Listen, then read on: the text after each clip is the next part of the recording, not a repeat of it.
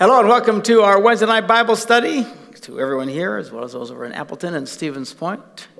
Hello, hello, hello. This is our chance where we sit down and just take our time to walk through the Bible, very, just very deliberately, not trying to be in any particular hurry or whatever, but a chance to really get into the weeds. You really want to get to understand the Bible, you should join us on Wednesday nights. We're glad that you're here. So we are now in the uh, book of Ezra. We've been in the Old Testament. Uh, and uh, we started at Genesis, worked our way all the way up to how it's really the story, not just of creation, but really how the Jews wound up in Egypt. Then they're in Egypt for 400 years in slavery. Then Moses comes and says, Let my people go. And he gets the people out of there. And then they go into the promised land. They conquer the promised land. God tells them, Listen, if you do the right stuff, I will bless you. If you do not, I will kick your butt. Which is really interesting because, you know, get on a tangent here, but uh, oftentimes you hear this idea of unconditional love. Unconditional love, no conditions is a bunch of horse manure, all right? There's no such thing as unconditional love. There's unending love, unmitigated love, all kind, but God has always had conditions. In fact, without conditions, love cannot exist. You say, well, that's not what they teach us in the world. Yeah, look at the world around you. How they doing? they, they don't get this. There always have to be conditions. There's conditions in any relationship to succeed. There has to be conditions. That's why when Adam and Eve got in the garden, first thing God sets up is condition. Very simple one. You can do anything, just don't eat that one tree. Why? Because without conditions, love cannot exist. Of course, it takes them all of 10 minutes probably before they screw that whole deal up. And, uh, but anyway, throughout the Bible, there are conditions. And God says, okay, so here are the conditions. You do the right thing, I will bless you. If you don't, I will hammer you. Well, of course, what do they choose? To do everything they can, possibly wrong. And then eventually God sends kings only because they whined about it. We want a king. Somebody give us a king. We need a king. God says, I'll be your king. No, we need a real king like you because we want to be like everybody else. Well, then we get to kings and we got in the book of Kings, first and second Kings start with Samuel, First and Second Kings, and find out where all the kings came from, and King David and King Solomon. While there were a handful of really wonderful men that God blessed and used in a mighty way, for the most part, they were just scoundrels, these people. Some of them immeasurably wicked, like you can't imagine. God, in his patience, kept warning them, warning them, warning. them. That's part of some of these prophets in here trying to tell them, you better stop, you better stop, you better stop. They didn't want to stop. So God comes, he hammers them, they go off into Babylonian, cap- Babylonian captivity. They lose everything. All that promise that they had is now gone.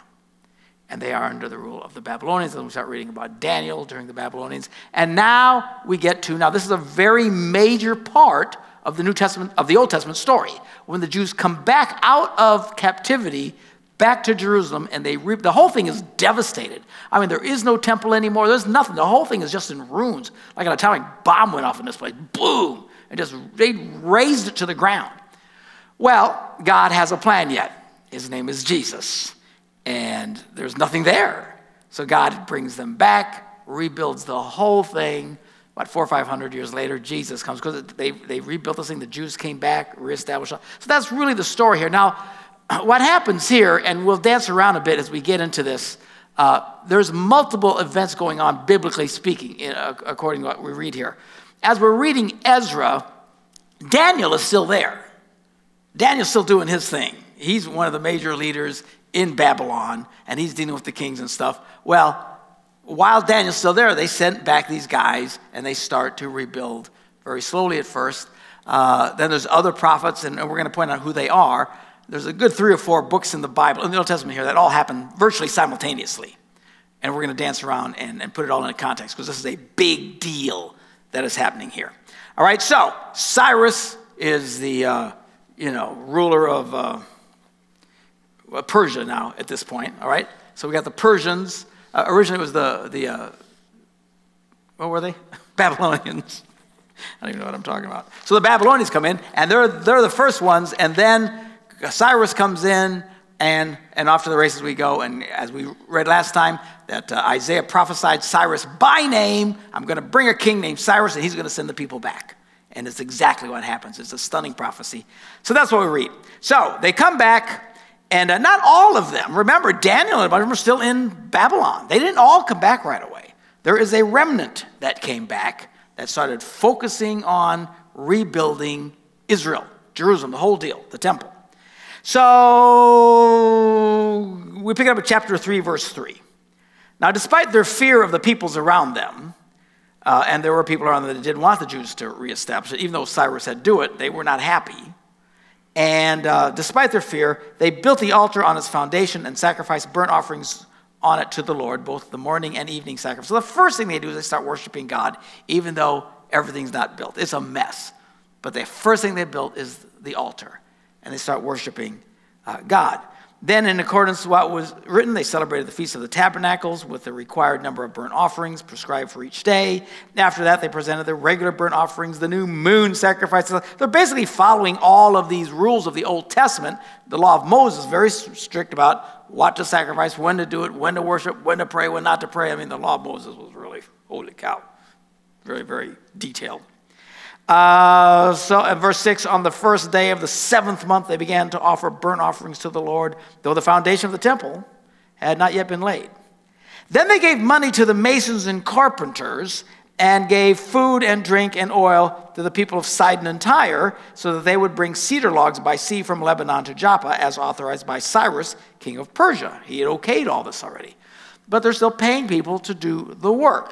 The Bible says the laborer is worthy of his hire. Some people actually in churches get irritated if anybody in the church is getting paid to do anything.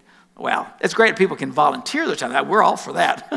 but at some point, people need to make a living. And if you need to get anything done in a faster timetable, you pay people. That's what they did. All right? And they take the offerings. We talk about the offerings that they'd taken and stuff. So uh, they got the people working. Uh, they're bringing in these big logs and stuff to help rebuild everything. In the second month of the second year after their arrival at the house of God in Jerusalem, Zerubbabel, son of Sheal, whatever, and all these guys, and the rest of their brothers began the work, appointing Levites 20 years of age and older to supervise the building of the house of the Lord. So they're getting further along in the work. The Levites were of the priestly tribe. So anybody at least 20 years of older of that tribe going, was going to oversee the work and make sure that it was done to the very specific specs. All right? Jeshua and his sons and brothers, and Kadmiel and his sons, descendants of whatever, and the, all, all these things. They're all joined together working on the house of God. When the builders laid the foundation of the temple of the Lord, now this is a big deal. They, they're finally, they've relayed just the foundations. Remember, there was nothing left. They devastated it. And uh, it was just, it ripped their hearts out. They finally laid the foundation. When they did the priests in, the, in their vestments and with trumpets, and the Levites with cymbals, took, don't you like the sounds? Took their praise places to praise the Lord. So everybody got in place. All right, the band strikes up, praising God as prescribed by David, king of Israel. With praise and thanksgivings, they sang to the Lord, He is good. His love to Israel endures forever. And all the people gave a great shout of praise to the Lord because the foundation of the house of the Lord was laid. But many of the older priests, remember, this has only been 70 years of captivity. So anybody 75, 80, 85, 90 years of old, certainly those guys remembered what it was like. And it says here, uh, those who saw this and had seen the former temple, they wept aloud when they saw the foundation of the temple being laid while many others shouted for joy. No one could distinguish the sound of the shouts of joy from the sound of weeping because the people made so much noise and the sound was heard far away. So it was a big deal. You know, all the younger people were celebrating, we're going somewhere with this, and the older ones seeing it and just remembering what was. It broke their hearts and just crying, at, you know, from loss and, you know, obviously happy that they're starting to rebuild things. Now, of course, opposition happens. This whenever you start doing something for God, guess who comes along? okay? And he's going to give you a hard time, and people will. And the devil always uses people, okay? And uh, when the enemies of Judah and Benjamin heard that the exiles were building the temple of the Lord, the God of Israel, they came to Zerubbabel and to the heads of his family and said, Let us help you. We just want to help. like you, we seek your God, and have been sacrificing to him since the time of Esarhaddon, the king of Assyria, who brought us here. They're lying. They just want to come and mess things up. While these guys knew it, Zerubbabel and Jeshua and the rest of the heads of the family said, You have no part with us in the building of the temple of our God. We alone will build it for the Lord, the God of Israel. as King Cyrus, the king of Persia, commanded us. Then the peoples around them set out to discourage the people of Judah and make them afraid to go on building. They started bringing all kinds of pressure. They hired counselors to go against them, frustrate their plans during the entire reign of Cyrus, king of Persia, down to the reign of Darius, king of Persia.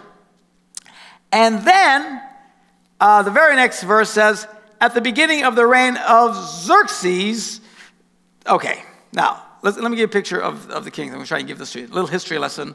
There will not be a test. That's the good news. All right? You've got Cyrus. Uh, and then Cyrus has a son named Cambyses. Well, Cambyses goes out, he captures Egypt. On his way back, he had been dis, uh, uh, deposed by his brother, Bardia, whatever heck his name was, who cares? But uh, now historians argue whether that was really Bardia for somebody interpreting, but there's, you know, again, who cares? I don't care. All we know is that uh, someone took over, took power. Now, um, Cambyses, at this point, winds up dead. And there's some historical debate as to whether he was killed, you know, en route to put down some rebellion or fight some bad guys, or there's a lot of evidence that he just kills himself. He, I don't know if he's depressed because he thinks, oh my, I've lost the kingdom, my brother's taken over, you know, people are crazy. I don't know. So this guy, you know, all we know is that he's no more. So here's the army. They're coming back from Egypt. Dun, dun, dun, dun, dun, dun, dun, and the word comes? Oh no, your snotty little brother took over, or whoever it was, and oh no, so he, ah, so he offs himself. All right. Well, now they're without a commander. You got the whole army out there, right? So one of the officers, a guy by the name of Darius, takes over. Somebody's got to take over, right? So Darius He's a tough guy around. All right, we're not going to lose this thing. It's a big army, you know. So he goes and leads the army back, crushes the coup, uh, uh, and then eventually Darius takes over as the ruler. So now Darius is the king of Persia. Now, Darius is the guy that threw Daniel into the lion's den. Okay, so here's the timeline. See, all this stuff is going on. That's why Daniel's still going. We got multiple stories going on here all at the same time. Uh, also, the whole deal with Esther uh, has been going on, and we're going to get to that in a minute. It's just like juggling cats here just for a bit. So, uh, so anyway, Darius uh, decides he's going to conquer Greece, but he fails. He, he can't pull it off. Uh, so Darius has a son, Xerxes, who eventually takes over, and then he tries to conquer Greece. Anybody see the movie 300? You know, you know, it's based on Xerxes. That's the Xerxes, the Persian guy that they had was all weird looking and stuff. I don't know that he was a weird, demonic looking kind of cat. You know, they make him look like he came right out of hell. Okay, now we know that Darius or Xerxes actually was all part. God used all these kings that didn't even know him. God uses all of them to keep advancing the rebuilding of the, the city. So, anyway, uh, so Xerxes comes. He's going to try and conquer Greece. He runs into 300 really stubborn Spartan Greeks. And that's Leonidas. King Leonidas goes in there and he fights, and it's basically a historical event. I don't think it was anywhere near as cool as the movie. But the reality is, these 300 Spartans all die, but they hold up the entire army. Now, two reasons for that. One is that there was a little place where they had to pass, so everything got really constrained. So, you know, they weren't in the open. You're open and it's you against hundreds of thousands of people. You're toast. But if they all got to face you face to face, you can slow them down. So, number one, they were kind of in the constricted areas. Actually, a historical fact. Uh, that's number one. Number two, these guys were serious butt kickers. these Spartans were very intense warriors. And they fought and they fought and they fought and they fought. They eventually became overwhelmed. But what they did is they slowed down the advancing Persians long enough for the Greeks to gather their armies to come and then they repel Darius. Those guys never get a hold of Greece. Uh, uh, so, anyway, so after Darius, then we have Xerxes. Uh, I'm sorry, yeah, Xerxes, and that's what happens to him. Then Xerxes gets back home and he gets murdered by a guy named Artabanus. He was like the commander of the royal bodyguard. Everybody's killing everybody. You know how you go to these movies and you hear the, everybody's plotting and killing and stuff? You know, they, oh, that's not real life. That was real life. these people were nuts, and everybody was lusting for power. And if you had a chance, uh, apparently, you know, unlike a lot of uh, lines of kings, if you're not a blood relative, uh, you know, you can't be king or something. Somebody's got to be some kind of a blood connection to the throne. Apparently, with the Medes here and the Persians, they didn't have that problem. Just whoever could kill off the last guy is the new guy in charge. All right? And I'm sure there's all kinds of politics going on about, you know, not even begin to understand all this stuff, just giving you the 30 second version or however long I've been rambling here. So, anyway, Xerxes gets whacked. But then Artaxerxes, who is, there's, I'm going to a point here, believe it or not. Artaxerxes, then he's the third son of Xerxes, and he goes and he whacks the guy that whacked dad. A lot of whacking going on. All right? It's like the mafia. And, and then so Artaxerxes took over. And, and if you look, because this whole time of uh, Darius and Xerxes and Artaxerxes is like the golden age of, of, of, Persia. From then on, all the kings and stuff uh, used their names because of, you know, it was such an admired time. Because after that, there's Xerxes II, Darius II, Artaxerxes II, Artaxerxes III, Artaxerxes IV, Darius III, and Artaxerxes V, and I didn't care after that, so I quit. All right, so now, we just talked about, we read in verse 5 there that uh, they frustrated everything from the reign of Cyrus, king of Persia, to the reign of Darius, king of Persia. All right? And um, we're going to read in chapter 5. Uh, anyway, they're, they're getting. so confusing. So, anyway, that's what happens. And then these guys that are trying to stop them go to uh, Darius, the one who threw Daniel in the lines and all this stuff, and they're trying to fight the Jews from rebuilding. And they're trying to stop, and they're doing everything that they can, and they're making their life miserable. All that to say this when you read the next line in verse 6, at the beginning of the reign of Xerxes, well, Xerxes is down a bit. So, literally, here, this letter, this portion of Ezra from here to like verse 22 is out of order. Now, uh, there's theories as to why they threw that in. In other words, he had, they, the, uh, the writing of Ezra here says that everybody was giving him a hard time. And then they insert this letter that some of the enemies had sent to the king trying to hinder them. The reality is, this letter actually belongs way down the line. They think they just put it in as an example of the kind of hard times they were giving him. The reason I want to point it out is because these are the kind of things that pinheaded people come along, you know, very intellectual people. The Bible's full of inconsistencies and contradictions. Well, stuff like this, if that's what you think is a problem, I guess so. But it doesn't matter. It's all, all these little things that people bring up, they don't mean a hill of beans. It doesn't mean anything. And there's different ex- explanations for it, but even whatever explanation you like or not, it doesn't really matter. It doesn't change anything. Doesn't change the story, doesn't change that God's alive, all these kind of things. So, whenever you run into someone who undoubtedly knows more about the Bible than you, and there's a whole bunch of them, and then some of them are atheists, and they know better than you, and they'll throw stuff like at you. The only answer is say, yeah, I can see that, but it probably really is insignificant, doesn't really matter. Do you see what I'm saying? So that's all of this. So this whole next section, if you want to read it, go ahead and read it. It's just talking about these guys write this letter to Xerxes and in the days of Artaxerxes. So we're talking some generations down, or however many times they're killing people here.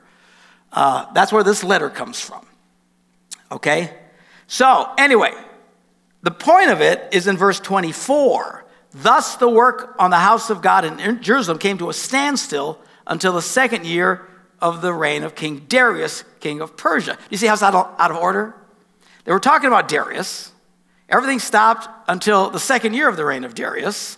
And then they're about to send a letter to King Darius in chapter 5, but they stick in this example from Artaxerxes Who's a bunch of bodies later? Does it mean anything? No, it doesn't mean anything. The, all the Bible scholars that I could read says they probably just inserted it as an example of the kind of letters. In fact, the letter actually, as that is inserted, is in their language and not in Hebrew. So it's like they literally took the copy of the letter and stuck it in this and whatever. Like any of you cared about any of this, I'm just trying to educate you. All right. So now, having worked our way through that cloud, chapter 5. Now, Haggai, the prophet, and Zechariah, the prophet, a descendant of Iddo, prophesied to the Jews in Judah and Jerusalem in the name of God of Israel, who was over them. So now we have two other guys that are inserted here, and we're going to divert a bit to take a look at that. So if you have your Bibles in your hand, you got to flip way because the, the Old Testament is not laid out chronologically. I don't know why it's not, but it's not. So Ezra's way over here. This insert is way over here. So, page 918. so, anyway, okay, so now we're going to go to Haggai because now there's two books in the Old Testament Haggai and whatever his name was, Zechariah. These two books happened back there in Ezra. Right there, we're talking about. So let's just get a real quick picture. Uh, the book of Haggai, Haggai, Haggai, Haggai uh, is a very, very short book. It's one of the shortest books in the Bible. Uh, they broke it into what, two chapters. It's really short. Uh, but uh, let's take a look at it a little bit. This is Haggai, this prophet. He says, In the second year of King Darius, the guy who threw Daniel into the lions, then we're still stuck with Darius. Why they jumped to Artaxerxes in that one spot, nobody knows. Anyway. So we're still talking about King Darius. So these guys are all, it's all happening at the same time. Daniel's doing his thing. Jer, uh, not Jeremiah, Zechariah is prophesying. The King Cyrus has sent these guys back. There's all kinds of activity happening biblically in the Old Testament around this really important event. Okay, so in the second year of King Darius, on the first day of the sixth month, the word of the Lord came through the prophet Haggai. By the way, it's really stunning how often you will read what year of the king and what month of the king something happened. It's their point of reference. It's very de- the Old Testament is very detailed in terms of what happened when. Again, there will be pinheads who will come along and show that something was a little bit out of order and it means a contradict. That doesn't mean it. It's just whatever. Who knows what was happening? The fact that the Bible, by the way, is not written by one person. It's 66 different books, and how over thousands of years of human history, you can get a collection of books that they all absolutely agree on the same points is quite stunning. It all fits together like this the fact that you have some little historical hiccups is really not a big deal at all. Okay, so. Uh, so he tells the date, and the word of the Lord came through the prophet Haggai to Zerubbabel. We just read about Zerubbabel in Ezra, all right? So he's prophesying to Ezra and to these other guys. Verse 2 This is what the Lord Almighty says These people say, The time has not yet come to build the house of uh, the Lord's house to be built. So he's already addressing the fact that God is wanting to send them. Cyrus said he could come back, and some of their own people are saying, no, it's not, it's not time yet. So not only will you sometimes have enemies who will try and hinder you, sometimes your best friends who actually mean the best for you can actually wind up hindering you. Doesn't mean you got to hate them and stuff like that, but it's just amazing some of the stuff that will come along to try and hinder you.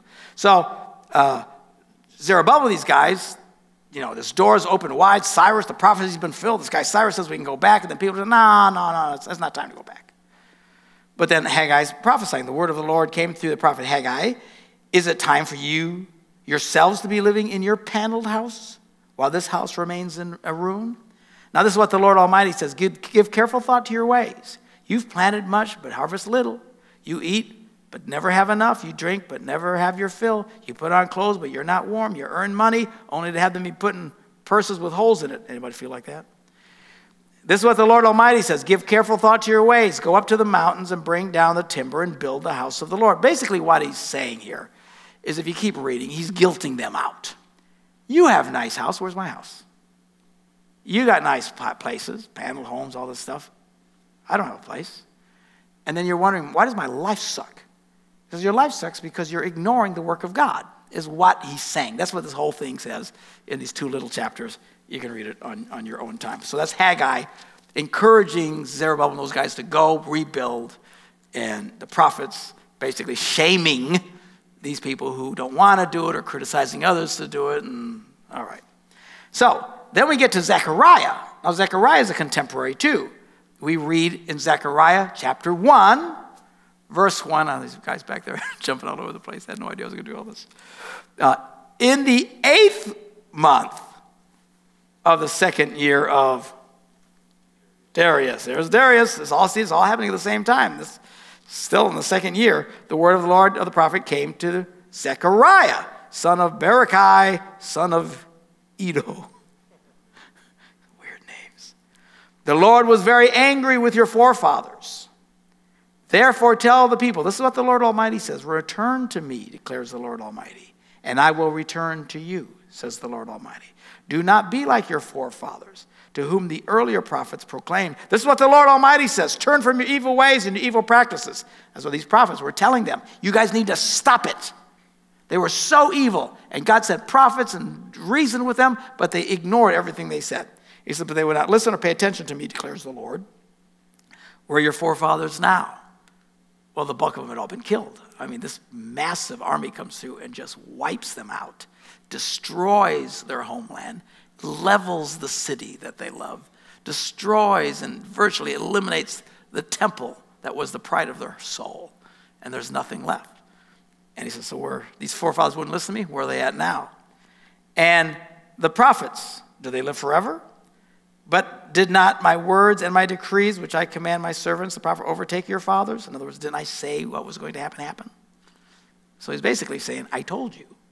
It's written. You can read what was there. This was the warning. Here's the history. They were very good, as I said, with the history. They knew exactly where they were. They knew exactly where they had come from. They knew exactly what the circumstances were. It was all very, very clear to them. So, then they repented and said, The Lord Almighty has done to us what our ways and practices deserve, just as He determined to do. Then on the 24th day of the 11th month, the month of Shebat, in the second year of Darius, the word of the Lord came to the prophet Zechariah, son of Berechiah, son of Iddo. During the night, I had a vision. Now, if you want to continue to read Zechariah, by all means, we're not going to get into it. Uh, but now he starts telling these visions. Uh, Haggai was very straightforward. He basically is guilting them and explaining why they're not getting blessed because they're not listening to God. You don't need a lot of interpretation for that. You know, that's the kind of prophet I like. Just tell me what's going on. All right? Well, Zechariah is one of these guys. He has visions. And then you got to try and interpret the visions. You can read them. I don't want to. Gives me a headache. All right? So, I have read it, but I want I don't go through this with you. So then he starts prophesying. And chapter 8 of Zechariah Verse 1 Again, the word of the Lord Almighty came to me. This is what the Lord Almighty says I'm very jealous for Zion. I'm burning with jealousy for her. He really desires this. This is what the Lord says I will return to Zion and will dwell in Jerusalem. Then Jerusalem will be called the city of truth, and the mountain of the Lord Almighty will be called the holy mountain. This is what the Lord Almighty says. Once again, men and women of ripe old age will sit in the streets of Jerusalem each with a cane in his hand because of his age. The cities will be filled with boys and girls playing there. And he goes on and he starts describing. Now, have to understand, from where they were at, it looked hopeless. Now, this is the lesson that we get. So sometimes we are facing situations in our lives, we've all faced something like it, where it just looks hopeless. How can anything good come out of this? It's over. We just want to throw our hands up, say, oh, boo hoo. And, and uh, what God is saying, He's describing the picture of what will be, even though they couldn't see it yet.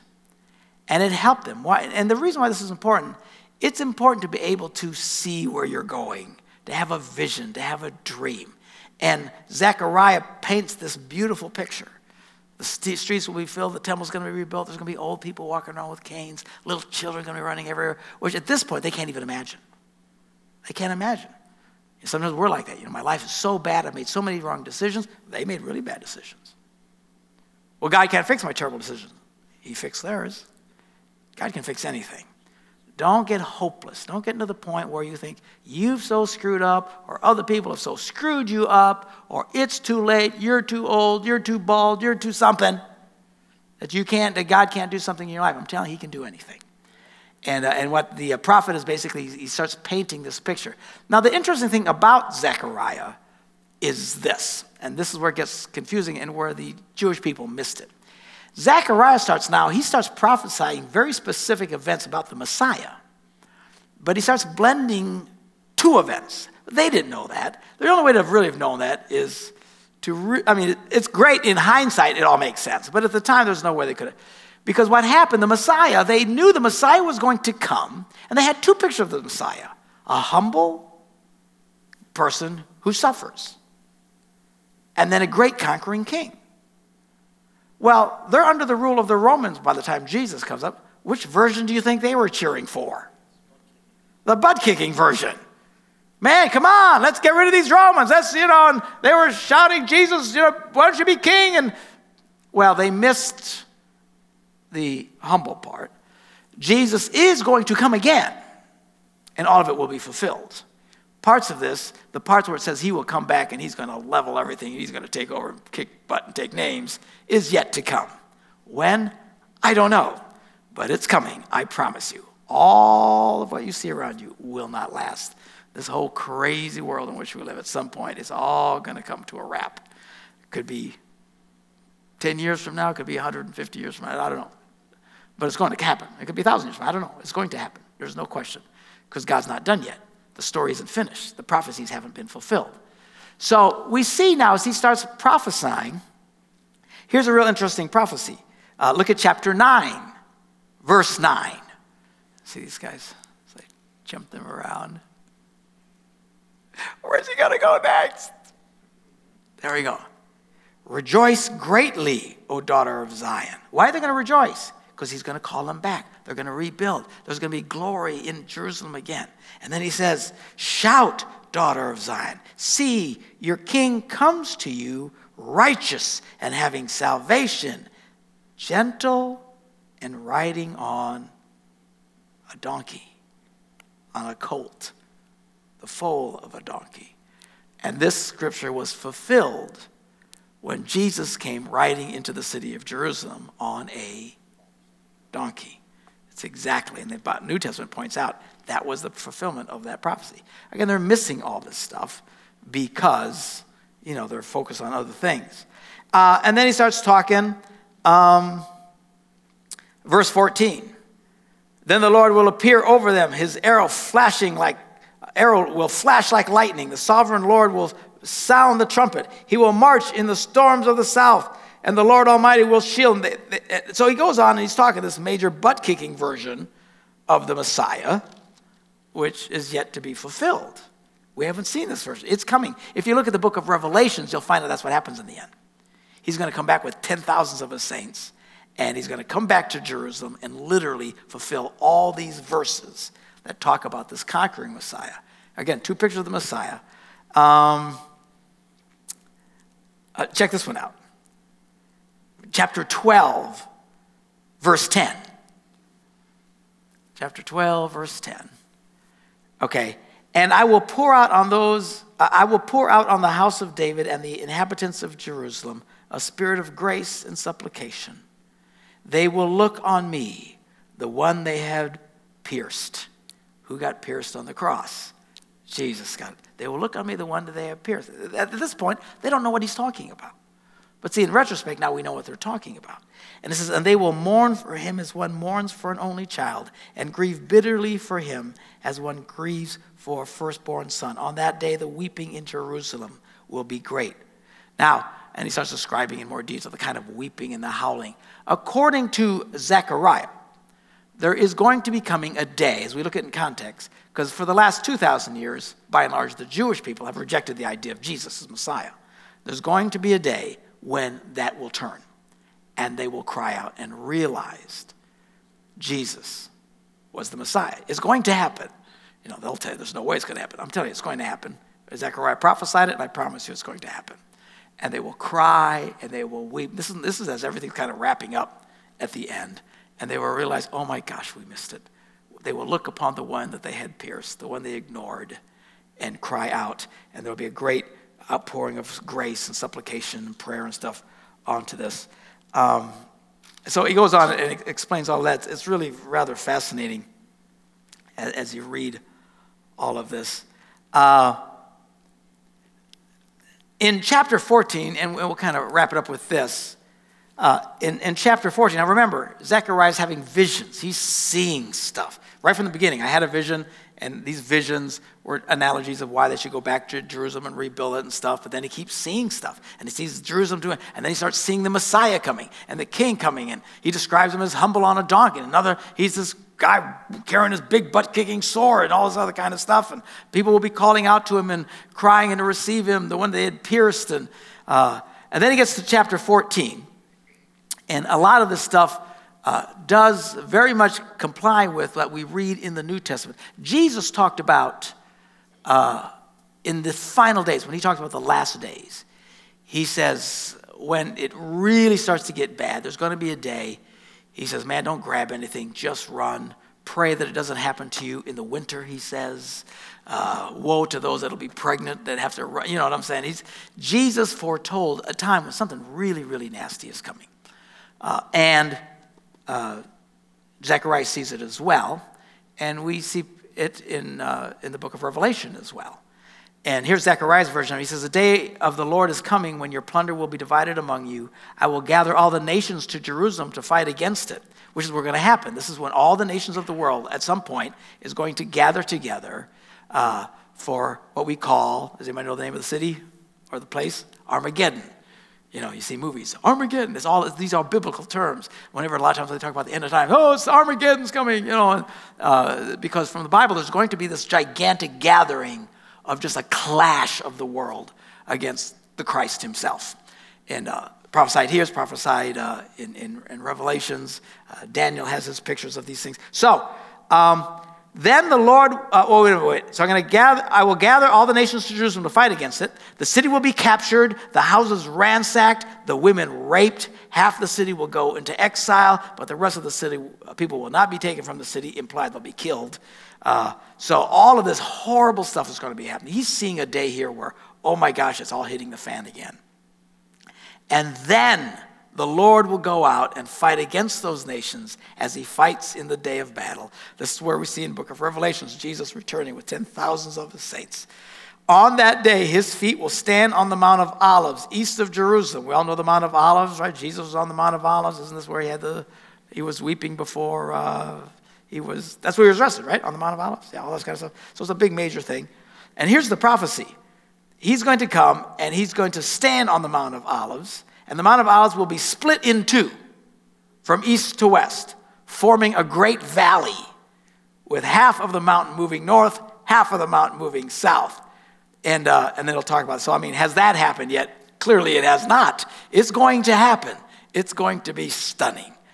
Will we still be alive to see this? Personally, I hope I'm dead already. this stuff creeps me out. you know, but it's all going to happen.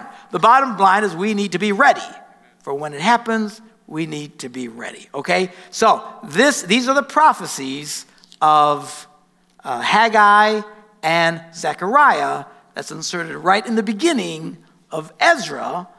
Uh, while these people are coming back, Daniel and a bunch of others are still there. All this activity is going on as they start to rebuild the nation because what he's doing is he's trying to put everything back together in a glorious enough state that Jesus is born in a manger in Bethlehem. And, uh, and all this stuff gets fulfilled. It's all absolutely fascinating. So we'll pick that up again in chapter 5. Is that where we left off? Yes, chapter 5 in Ezra next week. And I am done. Bye.